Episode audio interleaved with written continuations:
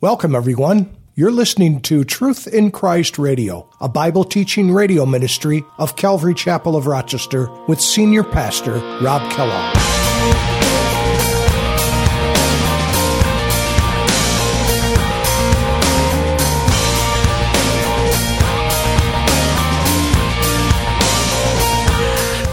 But notice in verse 10 it says, He himself the, who follows the Antichrist shall drink of the wine of the wrath of God, which is poured out in full strength, the cup of his indignation. And there is a wrath.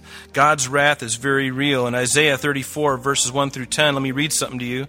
Judge, uh, speaking of the judgment of the nations, it says, Come near, you nations, to hear, and heed, you people. Let the earth hear, and all that is in it, the world, and all things that come forth from it. For the indignation of the Lord is against all nations. Can I ever say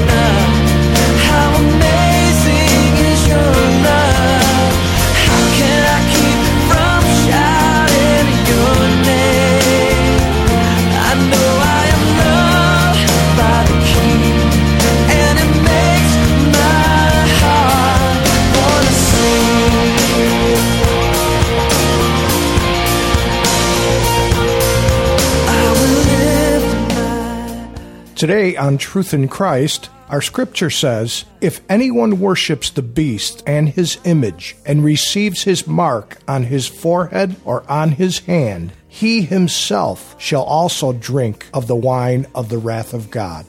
This reminds us that there is a connection between worshiping the beast and his image and receiving his mark on your forehead or on your hand.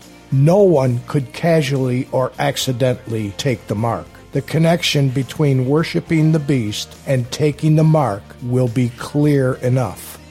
Now let's join Pastor Rob as he continues our study in the book of Revelation, chapter 14, starting in verse 10 this false religious system, this political and economic system that's coming upon the earth after the church is removed. But nothing's happening with it right now. It would take a great deal of effort, money, and resources to build that up to make it something I don't know. I, am not really convinced that Babylon is the, the real Babylon in the Middle East, there in Iraq. Not convinced that this is the Babylon that's being referred to for many reasons, but we'll look at that more later. But its name is certainly synonymous with evil and corruption and rebellion. And we saw the beginnings of it in Revelation or I'm sorry, in Genesis chapter 11. We saw this false religious and political system already um, developing on the earth immediately after the flood, and it's going to rear its head again and probably station itself right in Rome, perhaps. Perhaps. Now, let's go on in our text here, the next couple of verses. Notice that verses 9 through 11 lays out warnings or consequences for those who take the beast on their forehead or on their, on their uh, hand. It says, A third angel followed them, verse 9, saying with a loud voice, If anyone worships the beast and his image and receives his mark on his forehead or on his hand, he himself shall also drink of the wine of the cup of wine of the wrath of God, which is poured out in full strength into the cup of his indignation. He shall be tormented with fire and brimstone in the presence of the holy angels and in the presence of Lamb. That doesn't sound like a very good thing, does it?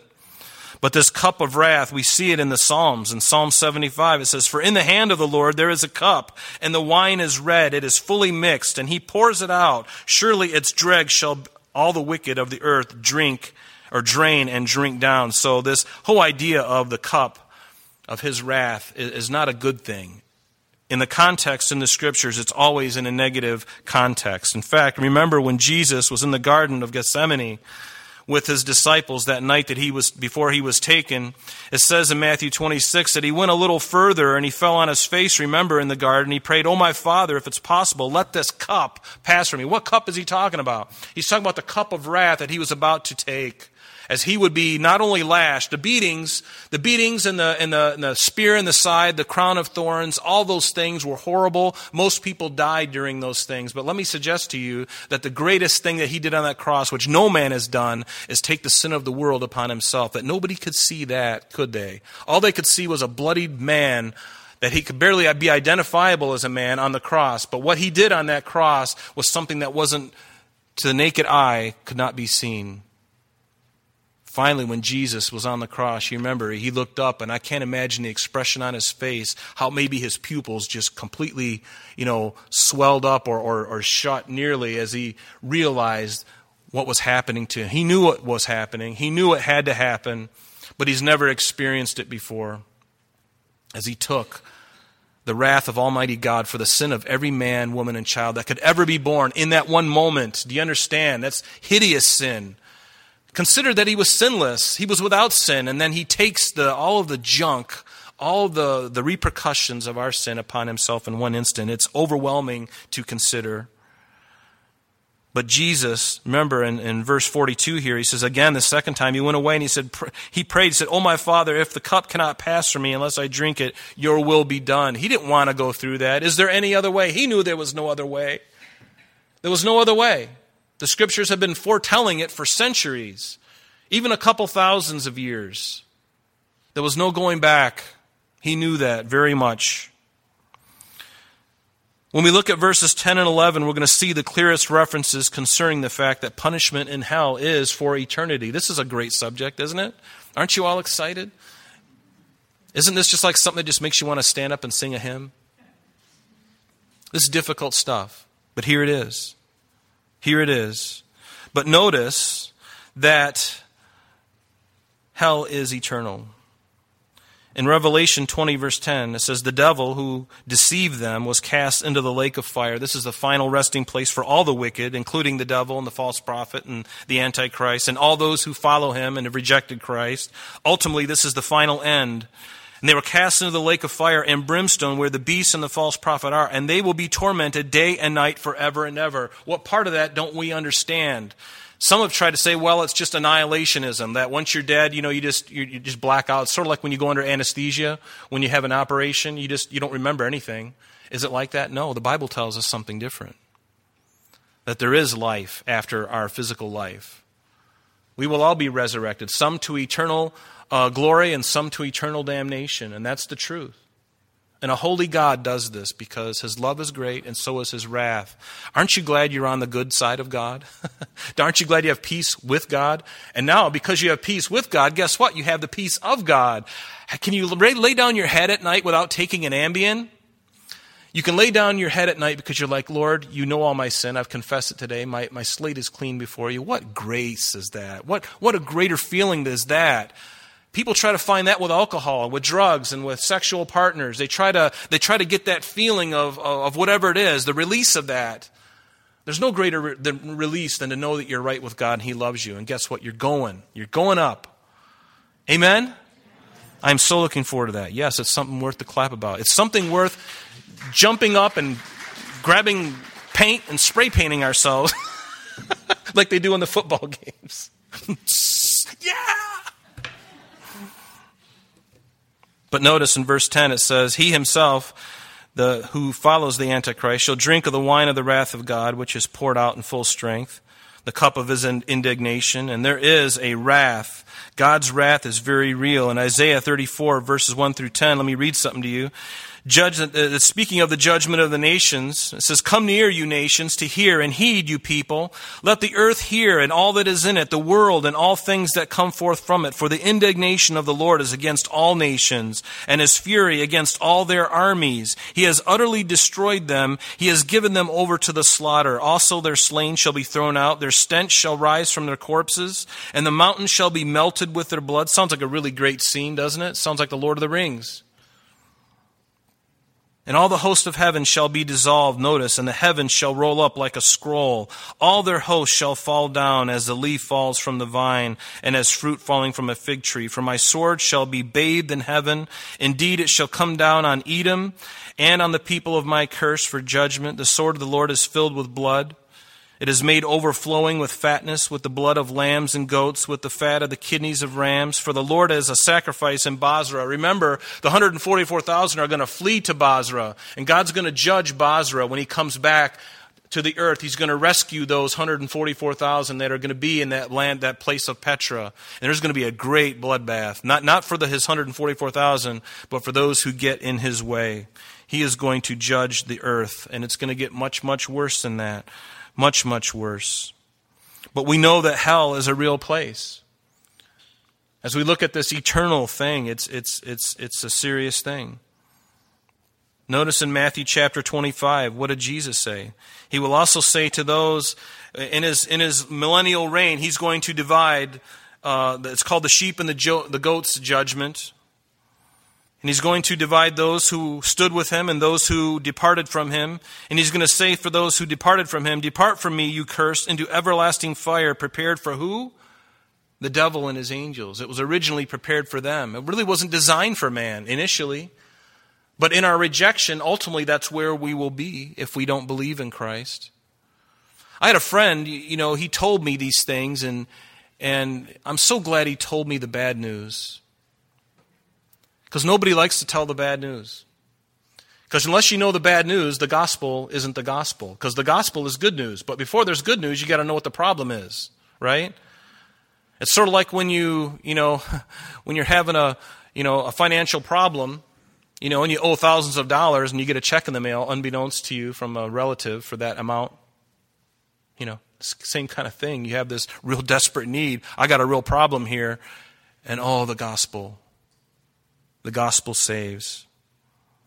In 2 Peter chapter 2, it says, For if God did not spare the angels, he didn't even spare the angels who sinned, but he cast them down to hell and delivered them into chains of darkness to be reserved for judgment. We know, we already looked at this when we were in 2 Peter, or in 1 Peter, and um, we'll look at this, uh, we, we, looked at this uh, prior when we were in uh, James as well, and Jude.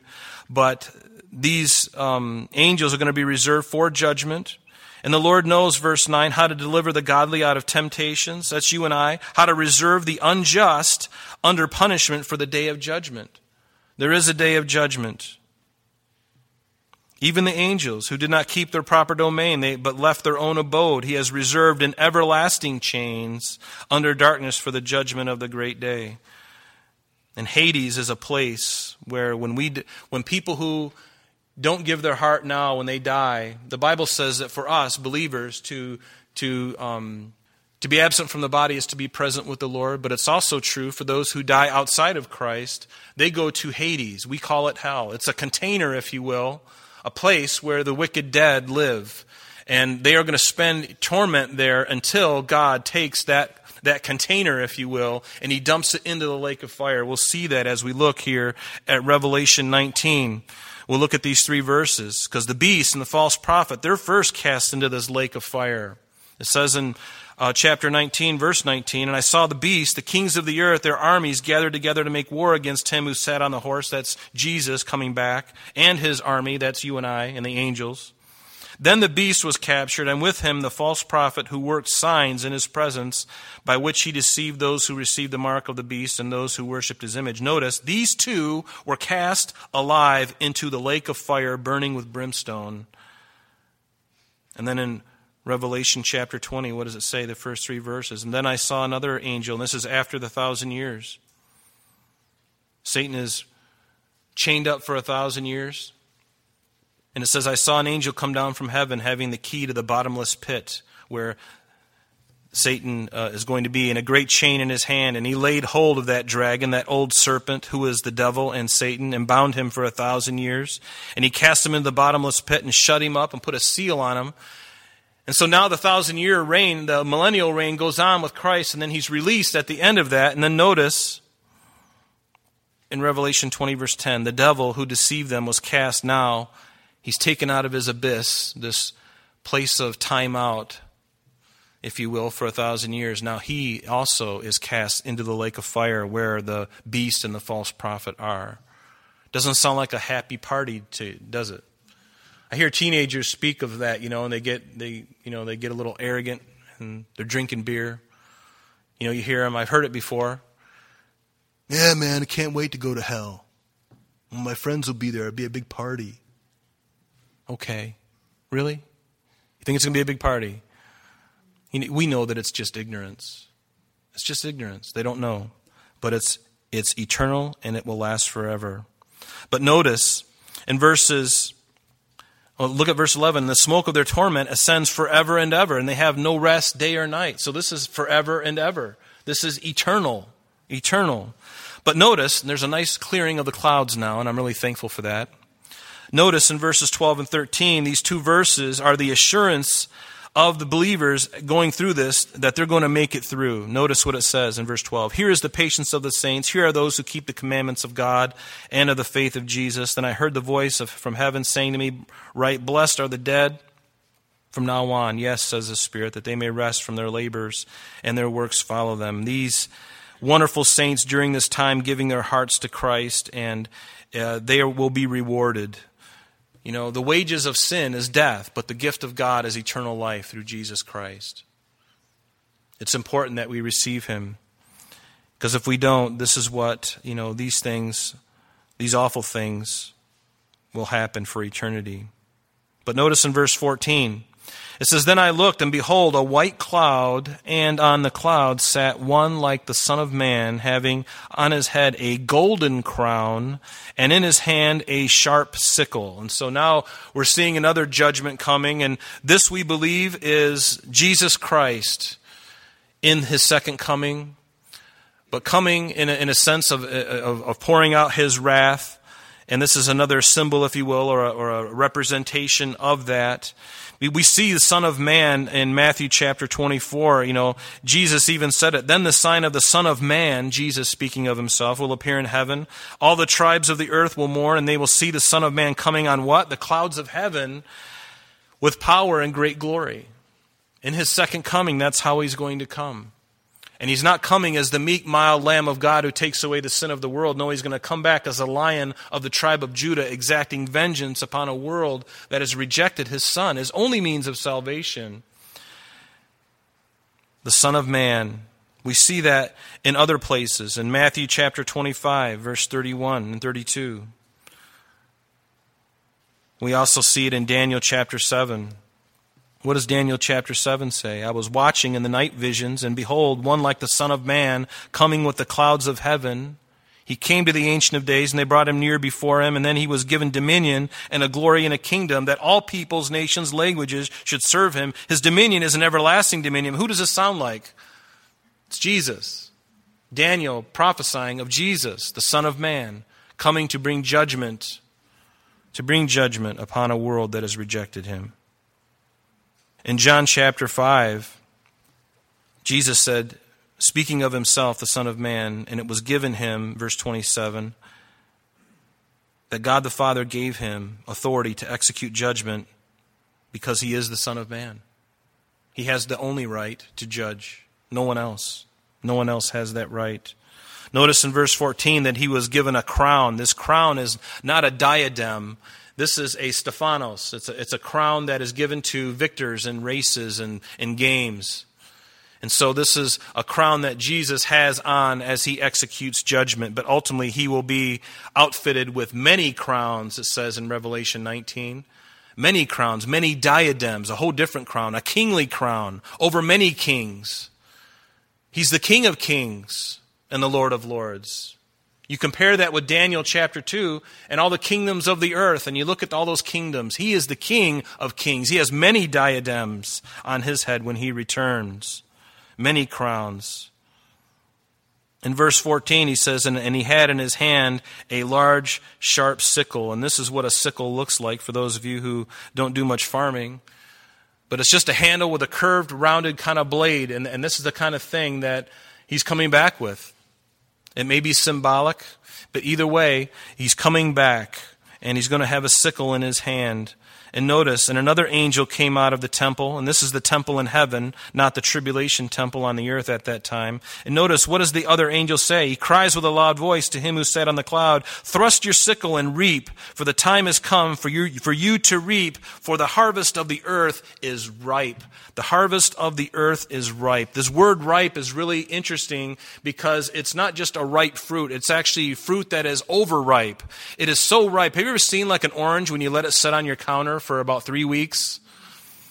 At first, it sounds so, it was so plump and so good and everything, and all of a sudden, that three weeks, it starts to have indentations of it because all the moisture is starting to go out from it, and it starts to um, rot within, and it starts to lose its moisture. You've seen it.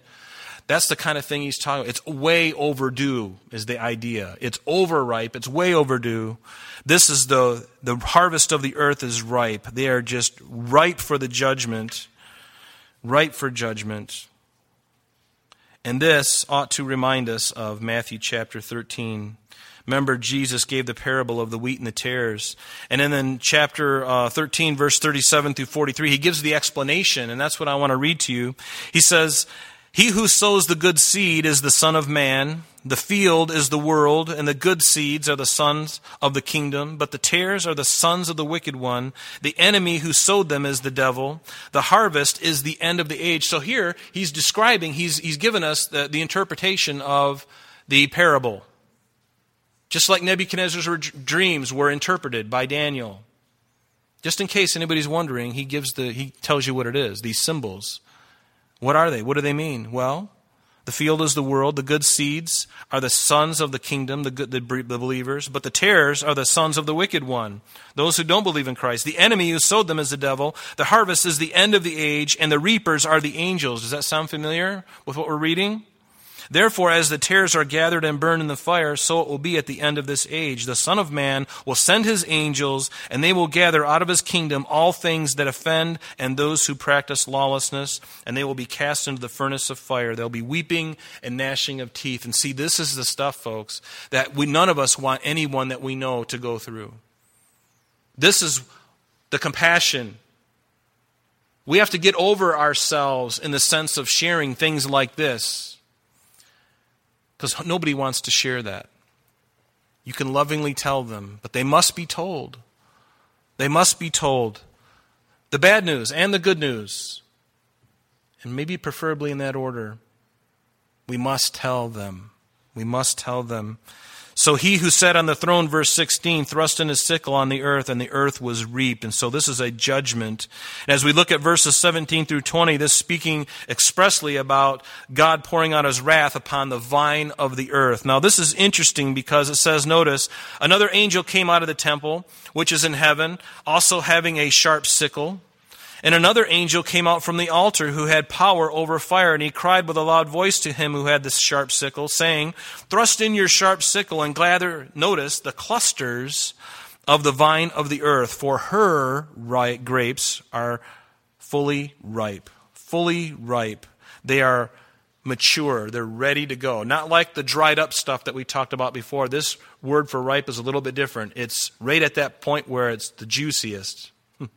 when that peach that you pull off the tree in Canandaigua in the summer and it's just bursting and it's just like dying to be eaten. And you, you know the kind when you just put your finger on it and it kind of dents in a little bit? You know what's happening. You know how good that is. And you have to eat it over the sink because it's spl- splashing all over you, dripping down your elbows. And you just hose yourself down. But anyway, I digress. So, see, this is good that we inter- put a little levity in here because this is tough. But notice, thrust in your sickle and gather the clusters of the vine of the earth. Now, some believe that this could be referring to unbelieving Jews, because certainly the Jews were known as the vine. We see that in, in verses, the verse, uh, Psalm 80. You have brought out you have brought a vine out of Egypt. You have cast out the nations and planted it. And then in verse 14, return, we beseech you, O God of hosts. Look down from heaven and see and visit this vine. The vine is Israel. But this may not be Israel. It says the vine of the earth. And there are other chapters and verses we could look at, but we're not going to take the time to go there. But you can write those other two down that talks about uh, possibly Israel being the vine. But really, what this is setting up, I believe, is the true vine versus the vine of the earth. We know that Jesus is the true vine. He said so himself in John chapter 15. He says, I am the true vine. I'm sorry, that's all the time we have for today, but please join us next time as Pastor Rob continues our journey through the book of Revelation. Calvary Chapel of Rochester is located at 2503 Browncroft Boulevard, Rochester, New York 14625. You can reach us at our church office between 9 a.m. and 4 p.m. Monday through Friday at area code 585 586 3140. If you would like to have an audio CD of today's message mailed to you in its unedited form, simply mention today's date when contacting our church office. You can also contact us via the web by logging on to www.calvaryrochester.com. There you will be able to access a number of useful things, such as information concerning our beliefs, our ministries, contact information, our location, service times, and much more. You can also download or listen to the radio and sanctuary messages free of charge from the teachings link at the top of the page. To listen to Calvary Chapel of Rochester sanctuary messages or Truth in Christ radio on your mobile device, just subscribe to both through Google Play and Apple Podcast. You may also join us on Sundays and Thursdays through live streaming of our services and Bible studies. Just click on the online services link. We're so glad that you could join us today. And if there is any way that we can bless you in your walk with Jesus Christ, please don't hesitate to call our church office. Remember, Jesus said, I am the way, the truth, and the life. And for this cause I have come into the world, that I should bear witness unto the truth. Everyone who is of the truth hears my voice. May God bless you in abundance today as you walk with Him. And until next time, this has been Truth in Christ.